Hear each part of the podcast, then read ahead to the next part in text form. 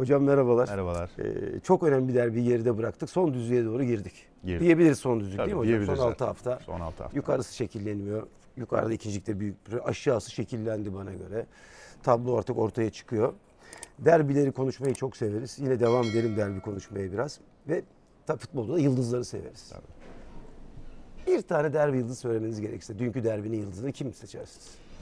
Ee, Bence e, iki yıldızı vardı ama birincisi de benim daha çok ön plana çıkaracağım e, Osay Samuel. Kendisi mevkisi olmayan bir mevkide aslında Fenerbahçe Ama artık mevkisi olmayan artık var. Var. Artık var ama neticede Fenerbahçe'ye sağ bek olarak al- alınmamıştı.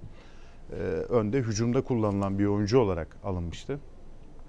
Ee, yaklaşık bir aydır son derece başarılı bir sağ bek performansı görüyoruz. Bir kere hücumda çok ciddi katkı yapıyor. Yani topun e, rakip kaleye doğru gitmesi, topun ilerlemesi, takımın çıkması, e, oyuna bir dinamizm katma, yüksek tempoya çıkabilme, aynı zamanda e, gollere etki edebilme ki bizim daha çok onda görmek istediğimiz şey atan finalini yapabiliyor olmak, daha başarılı yapabiliyor olmaktı.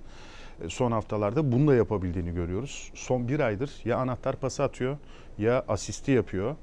E, bu hücum katkılarının yanında savunmada da geçilmesi kolay olmadığını gördük. Yani dü- e, bu, bu hafta derbide hem e, Kerem'le oynamak da kolay değil. Belki Kerem %100'ünde değildi ama orayı çok başarılı savundu.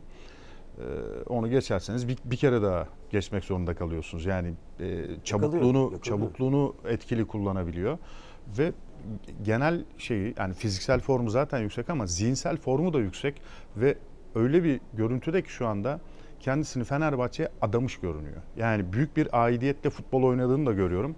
Peki oradaki performansı bir ikna olmak da bunda bir parçası değil mi? Ben burada oynayacağımı Tabii. ikna etmek ve ikna olması. Belki de en önemli parçası o. En önemli parçası o. Yeni pozisyonunuzu kanıksadınızsa artık e, oraya adaptasyonu sızlanır. Ama ikna olmadınız, ikna olmadınızsa bütün yeterlilikleriniz olmasına rağmen onu kullanamayabilirsiniz.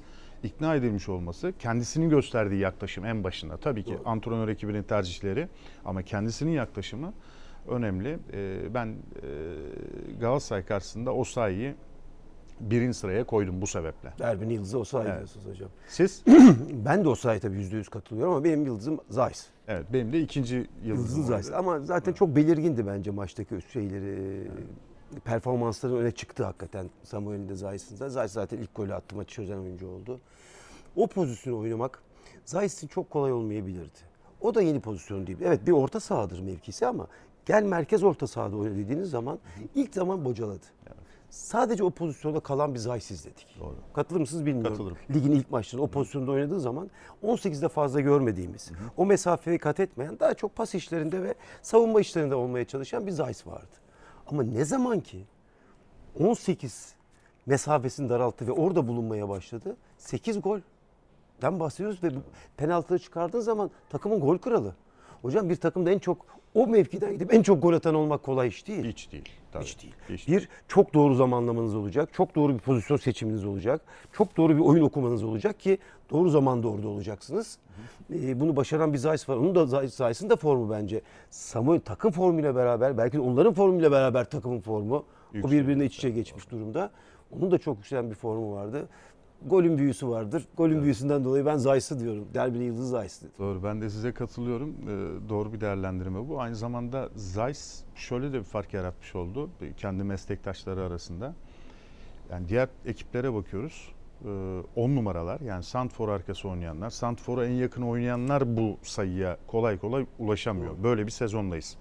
Şimdi Zeiss'in orta sahadan kopup 18'e girişleri veya 18'in üzerinde buluşmaları bu kadar verimli olduysa bu ligde de bir fark yarattığını gösterir. Sadece Fenerbahçe'nin içinde değil, ligde diğer O tabii. mev- mev- aynı mevkide oynayan diğer oyuncular arasında da fark yarattığını gösterir. En küçük örnek Galatasaray'ın 3 orta sahasını birlikte düşünelim. Taylan, Berkan veya savunma kısmında yani stoperlerin oynayanları düşünelim.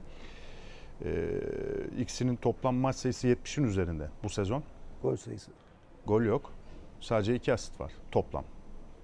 Hocam Tek Pardon. başınıza, tek başınıza ki sezona banko başlamamıştı Zeiss. tabii.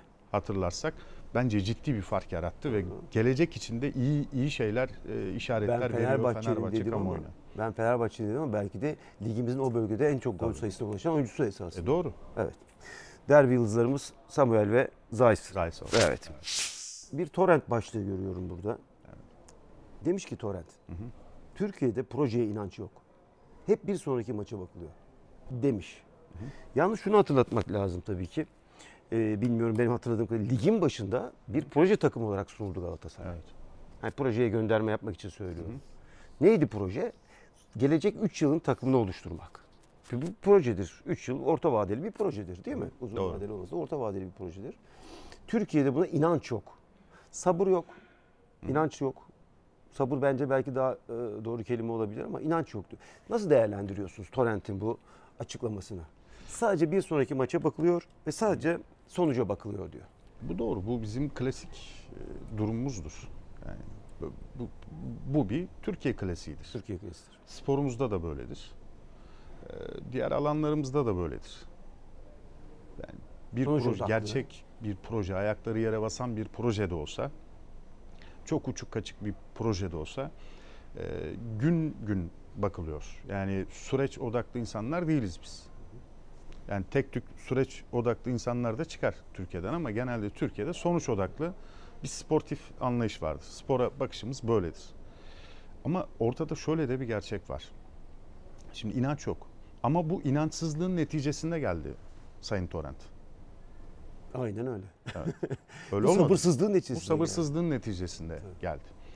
Şimdi ondan önceki teknik adam e, Türkiye Cumhuriyet tarihinin, bizim futbol tarihimizin yani tepük dediğimiz işte Göktürklerin e, e, Bizim sonra daha sonra futbol gitsek- diyeceğimiz değil mi Evet, Daha hocam? sonra futbol diyeceğimiz oyunun bir numaralı teknik direktörü gitti. Bu sabır konusundan. Ha, bu arada şu- şunu da söylemek zorundayız. Şimdi biraz önce Zeiss'ten falan bahsettik. Şimdi bakın 25 milyon euroluk bir yatırım bütçesiyle sezona başladı Galatasaray. Türkiye. Bu sezon da önemli bir bütçe Çok değil mi hocam? önemli Siz bütçe. daha iyi değerlendirirsiniz yani. Yani paraların, e, euroların havada uçuştuğu dönemde bile bu ciddi bir paraydı. Yani bunun yarısından az bütçeyle, yatırım bütçesiyle başlayan ekipler oldu proje diye. Evet. Ee, yarısın, yarısına yakın parayla şampiyonluk getirenler de oldu. Galatasaray'da da olmuştur bu. Diğer ekiplerde de olmuştur. Şimdi 25 milyon euroluk yatırım bütçesi sadece e, şeyden bahsediyorum. Bonservise ödenenlerden Yatırım bütçeden bahsediyorum. kastınız bonservis Bir de- bedeli. bedeli. Bir de Bir de bunun maaşlar var. Bir de bunun maaş bütçesi var. Şimdi böyle bir sezonda dün e, bu, bu hafta derbide şöyle bir eşleşme ortaya çıktı. Ankara Gücü'nün kalesi, düşen Ankara Gücü'nün kalesi Altay. Fenerbahçe'nin kalesinde. Championship'ten alınmış bir sağ açıktan bir sağ bek. Ee, Nek Nigimen'den alınmış genç bir çocuk ki o, orada A takımda az sayıda maçı olan genç bir çocuk sol bek. Koreli bir alışık olmadığımız yerden gelmiş bir Doğru, stoper. küçük ülkesi değil. Yanında Galatasaray'ın beğenmediği, çalışma prensiplerimiz uymuyor diyerek gönderdiği Serdar e, Serdar Aziz. Önlerinde Empoli'den gelme Zeiss. Yanında Portekiz 2. Liginden Estoril'den gelme Bizim de beğenmediğimiz. Crespo. Ya, beğenmediğimiz değil, belli özelliklerini yeterli Yeter mi? görmediğimiz. Tamam. Ama son dönem e, hani ba- bana da şey diyorlar özür de özür dilerim. Yok tamam tamam. Yanıldığımı Seve düşünüyorum. seve. Performansın zaten performansını eleştirmedim. Doğru. Çabukluğunu Doğru atletik. atletik özelliklerini yeterli bulmadım. Ee, Crespo ikinci ligden gelme. Darmstadt'ın santforu yani Bundesliga 2 Alman ikinci liginden bir santfor dün akşam gol attı. Ee, buna kaybetti Galatasaray takımı. 25 milyon euroluk yatırım bütçesiyle bu ekibe kaybetti. Ee, nasıl kaybettik bir sorudur. Peki o bütçeden Ama- kaç kişi oynadı hocam? Az. Çok az. İki Az. veya üç kişi oynadı o bütçeden. Ama neden? bütçeden.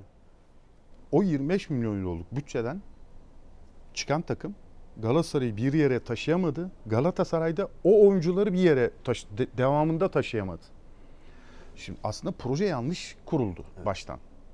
Baştan Peki. yanlış kuruldu. Projede, proje dediğimiz zaman altın çizik proje neleri gerektirir hocam? Mesela diyor ki inanç. Bir inanç tabii inanacaksınız projeyi ortaya çıkarırken. Evet. İki, bana göre yolda bazı şeylerden bazen vazgeçebilirsiniz. Tabii, olabilir. Hayır. Kazanmaktan vazgeçmek Tabii. zorunda kalabilirsiniz proje için. Doğru Tabii, değil mi hocam? doğru. O günü kazanmaktan vazgeçmek zorunda kalabilirsiniz. Mecbursunuz. Buna sabır diyoruz bazen. Mecbursunuz bazen değil mi? Başka hocam proje ne gerektirir?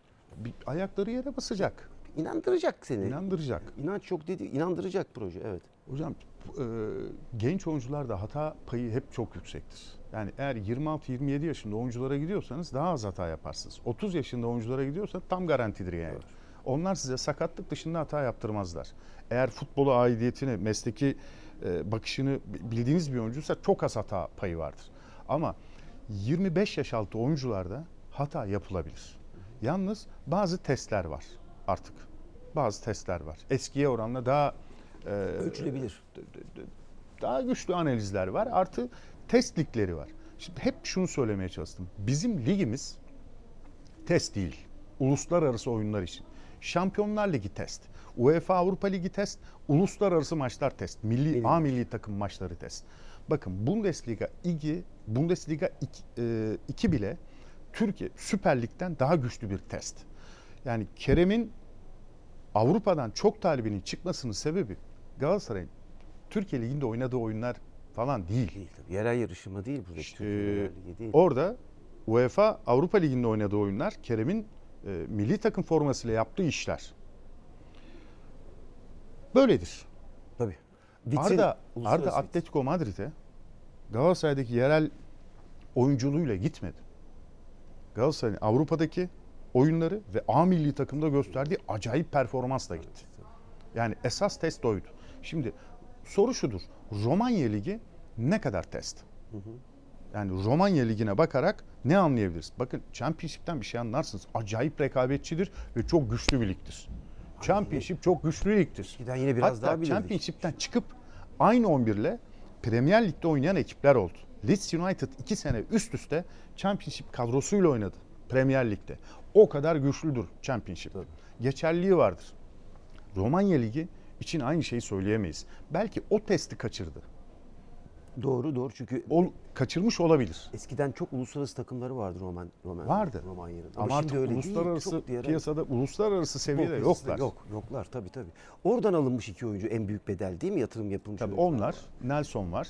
Ee, Nelson tuttu ama. Tabii. tabii, tabii. Hayır. Romanya Ligi ölçü değil dedik ya test dedik. Ama. Nelson'un bir Danimarka milli takımı durumu var. Yani ve Danimarka milli takımı Avrupa'nın güçlü elit milli takımları arasında. Doğru doğru hocam.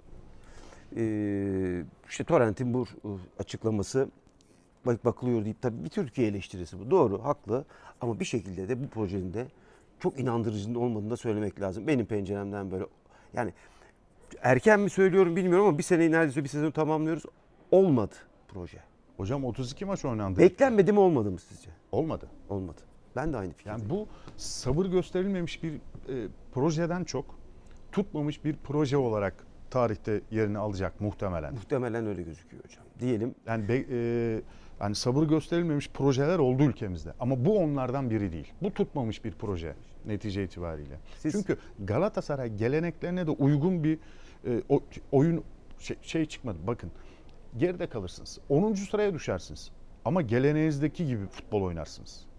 Öyle oynar 10. olursunuz. Öyle olmadı. Yani Galatasaray ligdeki bazı maçlarını bekleyerek oynamak zorunda kaldı. geldi baskı kurdu burada Evet. İstanbul'da. Oyun, öyle oyunlar oynandı. E tabii. Ve onları kazanabildi ancak. Evet. Yani maalesef diyeceğim onları kazanabildi.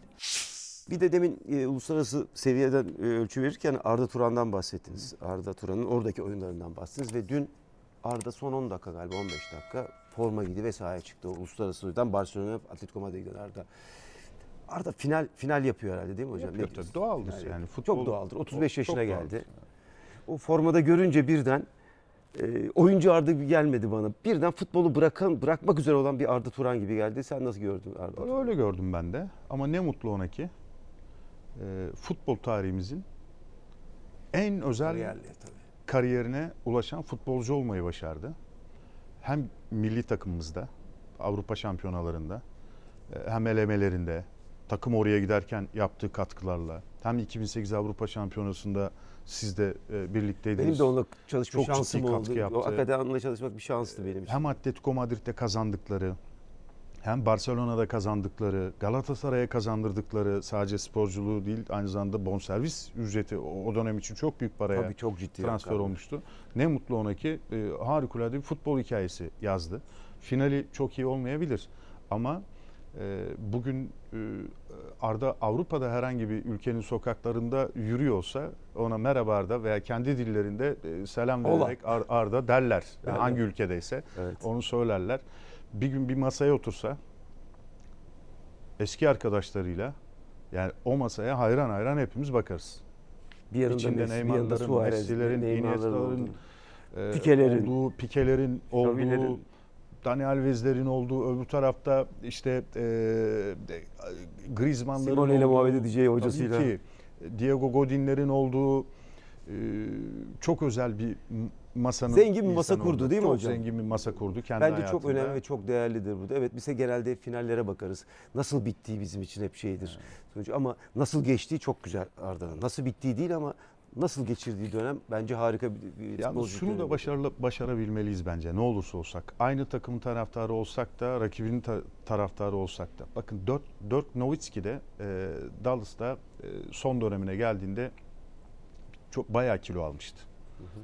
Ama son döneminde o sahaya çıktığında rakibi çünkü bir All-Star, bir MVP, bir e, bir şampiyon sporcu, özel bir adam. O saygıyı hep gösterdiler ona. Hep gösterildi o saygı.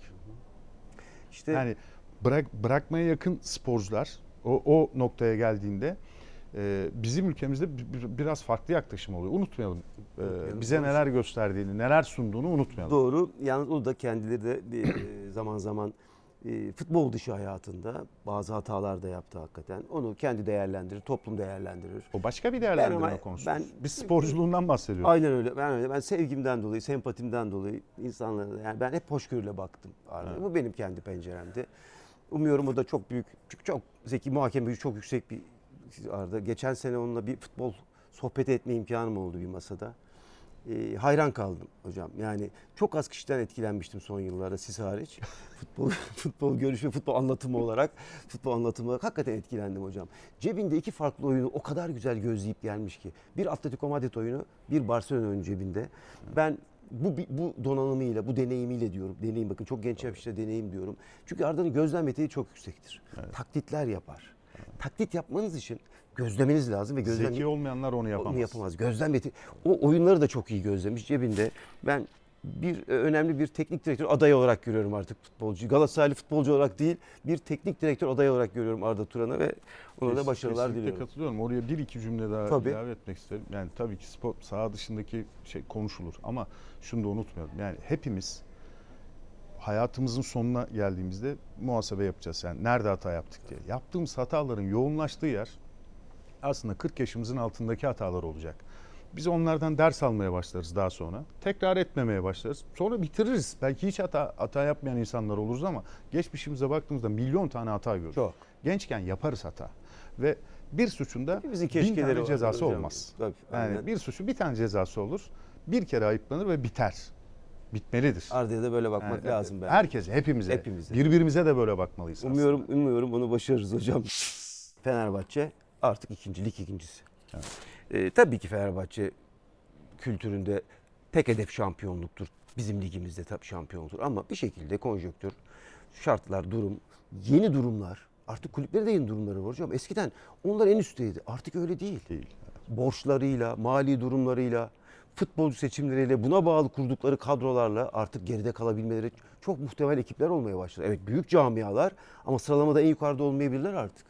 O yüzden buna da alış onlar alışmasın ama futbol severler alışmaya başladı. Onu söylememiz lazım. Ve Fenerbahçe ikinci duruma yükseldi. Ve bu 12 maçlık serisi bugün gelmeden baktım 12 maç. İsmail Kartal 12 maç takım başına çıkmış. 8 galibiyet, 3 beraberlik, bir de mağlubiyeti var İsmail Kartal'ın. Siz puan ortalamasına önem verirsiniz.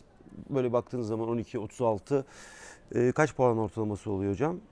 Ee, yüksek yani son dönem baktığımızda İki- iki küsür. 2.6 2.5 2.5'un üzerinde bir puan ortalaması gördük ki bu şampiyon yapar. Bu arada şu da var. Son 12 maçın yani ligin sadece son 12 maçı e, ölçek alınıp puan sıralaması oluştuğunda Fenerbahçe lider durumda. Yani bu şu demek. İsmail Kartal'ın Fenerbahçe'si ligin lideri. Evet. Çok net. 12 maç. Her şey her şey çok açık. 12 maçlık seri. Avaraj, galibiyet adedi, işte e, attığı gol, yediği gol hepsi bir arada bir paket olarak baktığımızda İsmail Kartal şunu rahatlıkla söyleyebiliriz. bugün e, söyleyebilir. Bu ligin lideri benim antrenör olarak. Evet o. Ben bilmem. Yani, Tek benden öncekilerini bilmem der. o, o son 12 maç özelinde böyle. Peki soru hocam çok net soru. Bu başarıdan sonra, bu sonuçtan sonra da bilmiyoruz 6 maç nasıl geçecek. Ee, final nasıl bitecek? Lig, ligin finali. İsmail Kartal'a devam mı? Tamam mı? Devam etmeyi düşünmeye değer bir tablo çıktı ortaya. Evet. Ama tabii bizim yanlış anlamayın bizim bizim haddimiz değil tabii ki yani. Yönetim kurulu karar yönetimi yani. verecek. Kendi fikirlerimiz, penceremizden bazı şeyler. Ben şunu da açmak istiyorum. Sadece kazanmak mıdır? Sizi orada tutacak olan veya sizi orada kal bugünkü özel konuşma İsmail Kartal sadece kazanmak mıdır sizi orada devam ettirecek olan futbol kriterleri açısından? Yok e, aynı zamanda umut verici yani gelecek için hayaller kurdurucu e, bir tablo mu ortaya çıkarmaktır aynı Evet. zamanda. Tabii ki her ikisidir. Yani sadece kazanmak İsmail yetmez. Kartal bunların hangisini, ikisini de mi başarmıştır? Ya şu an Yoksa sadece puan olarak ikinci mi olmuştur? Hocam görüntü şu. Şimdi zorluk derece- derecesi çok yüksek iki maç oynandı. En azından eşleşme değeri yüksek iki maç gördük son e, 20 günde. İç sahada Trabzon, yine iç sahada Galatasaray. Bu iki maçtan alınmış 4 puan. Trabzon'u zirvede yakaladı. En iyi döneminde yakaladı. 10 kişi kaldı erken. Ona rağmen sahada ezilip büzülmeden yani fizik olarak defo vermeden ve organizasyon olarak defo vermeden o maçın üstesinden geldi. E, Galatasaray maçı da eşleşme değeri yüksek e, bir maç. Burada da işi gördü. E, Galatasaray'ı ortak etmedi. Tabii ki Galatasaray'ın sorunları var vesaire vesaire. Ama e, bazen sorunlu kadrolar da gelir. Hırpalar. En azından ona yakalanmadı. Tamam. tamam. Şimdi bir saha içinde bir düzen oluştu. İstikrarlı bir 11 var. Baştan sona kadar sayabiliyoruz. Doğru mu sevgili Doğru, hocam? doğru, doğru. Yani sezon başında da Çok zorlanırdık. ee, çok zorlanırdık. Her hafta değişirdi çünkü. Ama şu anda bir istikrar var. Bunlar bir göstergedir. Puan tabelası ayrı bir göstergedir. Ondan sonrası sizin fütüristik başın, bakışınıza bağlıdır. Siz ne kadar ileri ileri görüşlü bir insansınız. Bu kararı verecek olan insanlar ne kadar ileri görüşlü artık top oradadır. Peki, futbolda başarı, sonuç anlamında başarı. Süreklilikten bahsediyorum. Futbolda başarı. Çok özel işler yapmaktan mı? Yoksa bazı şeyleri ortalama, ortalama yapmaktan da geçer. Çok ucuz genius bakmanız, mesleki anlamda söylüyorum. Çok zekice bakmanız, çok zekice şeyler bulmanız sizi başarıya götürebileceği gibi. Çok ortalama ama eli yüzü düzgün. Futbolun temelleriyle gittiğiniz zaman da o başarı geliyor. Ne istediğiniz çok önemli hocam. Nasıl bir teknik direktör tipi istediğiniz. Sadece başarı mı? Başarı sürekliliği ve bir e, arkasında bir teorik altyapı mı veya bir e, arka, altta bir altyapı mı yani bir bil- bil- bilgisellik şey mi? çok- Bilmek mi? Çok önemli bir ko- konu açtınız bence. Çok kapsamlıdır bir tarafıyla. Bunu başka bir gün yine Tamam uzun konuşalım ama tabii. bugün kısaca kısaca kısaca. Bakın 5 büyük ligde söylediğiniz şekilde yani futbolun temel ve basit doğrularını oynatarak zirvede yer alamazsınız. 5 5 büyük ligde. Evet. Orada bu mümkün değil. O seviyede mümkün değil Evet. diyorsun. Orada gerçekten çok yaratıcı olmalısınız. Fark yaratıyor. Denenmemişi den- deneme cesaretini göstermelisiniz. Başka bir şey yapmalısınız. Ama bizim ülkemizde Yarış çok keskin orada değil mi? Rekabet or- çok yüksek seviyede. Çünkü orada sıra dışı takımlar ve sıra dışı teknik adamlara karşı yarışıyorsunuz. Ama bizim ligimizin ortalamasına baktığımızda bahsettiğiniz futbolun temel doğrularını, basitini oynatarak uzun yıllardır çok başarılı bir kariyer edinebilmiş antrenör abilerimiz, arkadaşlarımız var. Yüz. Ee, Bizim ligimizde futbolun temelini ve basitini oynatarak şampiyon olmak mümkündür. İyi yarışmak mümkündür. Bizim ligimizde geçerlidir bu. Bu soruyu Fenerbahçe üzerinde de sordum. Tabii, Gelecek sene üzerinde hani İsmail Kartal devam mı, tamam mı e, sorusu. Çünkü kabul edelim ki İsmail Kartal'dan daha kariyerli ismi şeyini bilemem donanımını onu test edemeyiz. E, isimler konuşulduğu için bu şeyi e, sormak istedim hocam. İki maç oynadı Beşiktaş. Konuştuk, biz de konuştuk. Bir şekilde e, hep olumlu ve övgü dolu iki haftanın maç sonu değerlerinde bunları kullandık. Onu hatırlıyorum hocam. Soru şu hocam Alen İsmail'e. Hakikaten bir şey oldu. Böyle bir coşku yakalandı Beşiktaş'ta. Hocam da Trabzon deplasmanı ki zor bir deplasman test maçı. Doğru mudur? Kesin. Evet. Oradan oynanan oyun ve puan. evet. Bir hafta sonraki maça 40 bin seyirciyi taşıdı. Enteresandı. Sanki lig yeni başlıyor dedim ben Beşiktaş hani böyle veya şeyde. Beşiktaş 7. Hiçbir hedefi yok. Oğlunuz bile maça gitti. Yani. Ya küçük oğlum bile maça gitti. Büyük oğlanın gitmesi mümkün değil de. Doğru. Ya küçük oğlum bile maça gitti. Gittiği maçlarda 4 oluyor. İkinci maçı bu hocam. O totemi söyleyelim yani. İki maç 8 gol attırdı İki- yani. Tabii iki maç 8 gol 6 puan yaptı. Aynı gibi bu. olmuş. Benim oynuyorum efekti değil mi hocam şeyde? Ee, Şaka bir yana. Ya Hakikaten 40 bin kişiyi topladı İsmail'e. Yeninin çekiciliği var bunda. Onun me- merak merakı var. Merakı var. Geldi 40 bin kişi. Ve istediği şeyi de bulduğunu inanıyorum ben hocam. Son Alanya maçında da. Çünkü hakikaten Beşiktaş serisi yıllardır.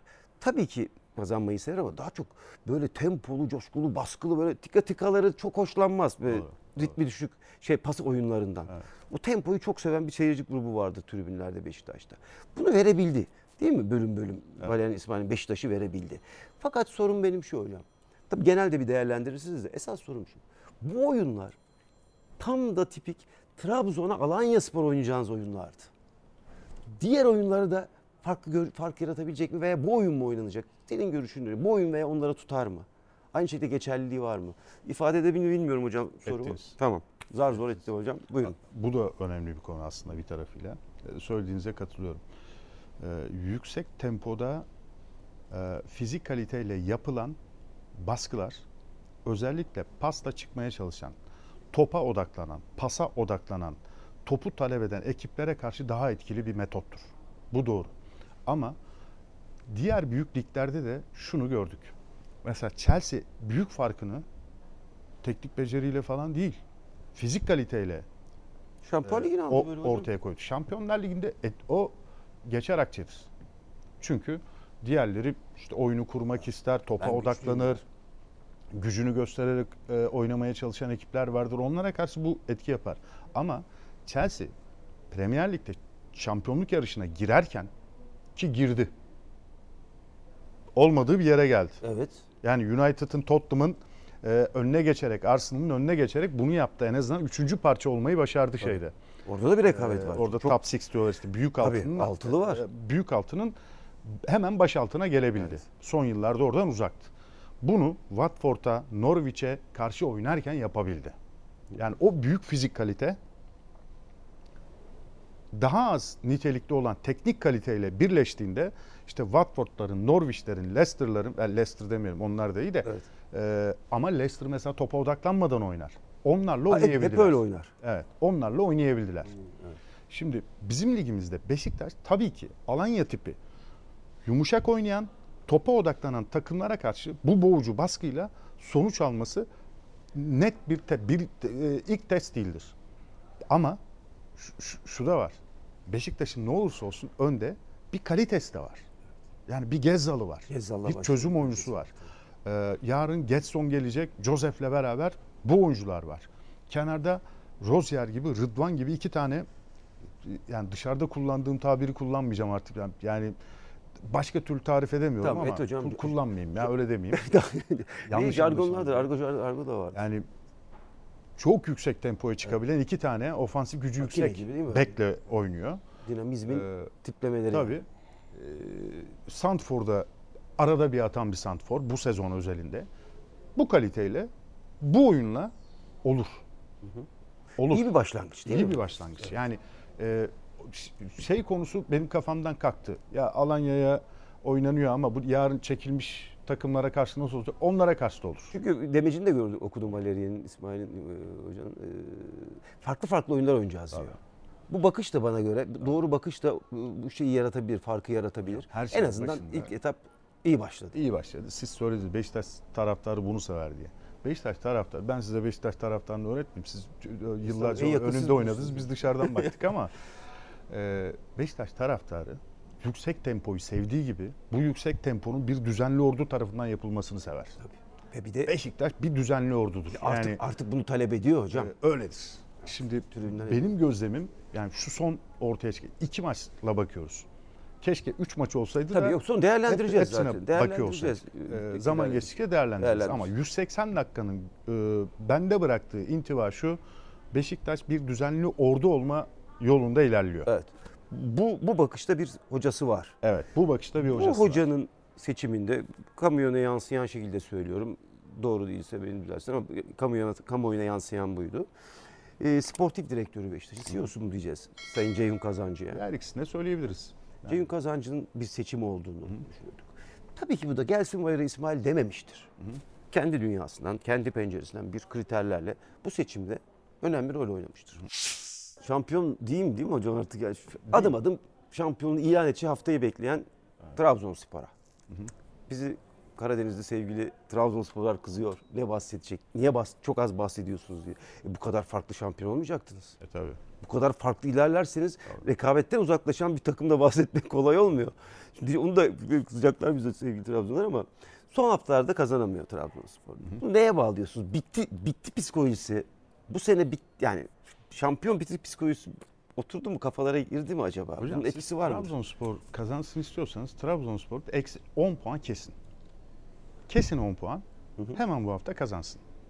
10 puanını silelim. Silin 10 puanını hemen kazansın. Buna bağlıyorsunuz değil mi? Biraz, hocam? biraz buna bağlıyorum. Evet, Çünkü şimdi e, öyle haftalar oynandı ki Trabzonspor kafasına bütün oyuncuların, bütün antrenör ekibi, bütün profesyonellerin kafasında sadece şu var. Kazanmalıyız. Bugün kazanmalıyız. Kazandılar. Bugün kazanmalıyız. Yine kazandılar. Bu devam etti. Artık şampiyonluğu kutlamalıyız. Şampiyonluğu kutlamalıyız. Madalyayı boynumuza takmalıyız. Abdullah Avcı dahil. tabii. Abdullah Avcı dahil. Daha hiçbir şey kazanmadık. 3 geldiler. puan kazandık diyordu. Demeçte nasıl biliyoruz Abdullah Hoca şimdi? Bir daha bir hafta daha erteledik diyor. tabii. Ya, Eskiden hiçbir şey yok diyordu hoca. Evet bunun etkisi var değil mi? Ee, Biraz bunun etkisi var ama bir, bir tarafıyla da şöyle. Bakın e, bazen aç kapa şampiyonluk bitti. Ya şimdi ne güzel tadını çıkarma fırsatı var yani. Tadını çıkarma fırsatı var. Yani bu sindire sindire değil mi? sindire Sindire sindire. Güzel, güzel. eğlene eğlene. Evet. Keyfini çıkara çıkara bir şampiyonluk geldi. Hakikaten çok güçlü bir şampiyonluk diyebiliriz değil mi hocam? E, yani doğru. uzun yıllardır bu kadar net, bu kadar uzak ara oyun ve sonuç anlamı, puan anlamında uzak ara ee, bir takım böyle domine etmedi ligi değil mi bizim ligimizde? Hep Şey derdik çünkü tamam kaliteyi tartışalım ama biz rekabetçi bir lig izlerdik. Bu sene bunu Trabzon yerle bir ettiğini söylemek zorundayız. Ee, adım adım şampiyonluğa giden Trabzon'a da tebrik ediyoruz. Ee, umuyoruz beraber Trabzon şehrinde gideceğiz şampiyonluğu ilan ettikten sonra. Orada da izleyiciler, izleyicilerle paylaşacağımız şeyler olacak hocam. Beraber gideceğiz inşallah umuyoruz. Abdullah Hoca'nın misafir olarak. Ee, o günde orada daha geniş konuşmak dileğiyle diyorum bu haftayı bitiriyorum. Haftaya görüşmek üzere. Görüşmek üzere.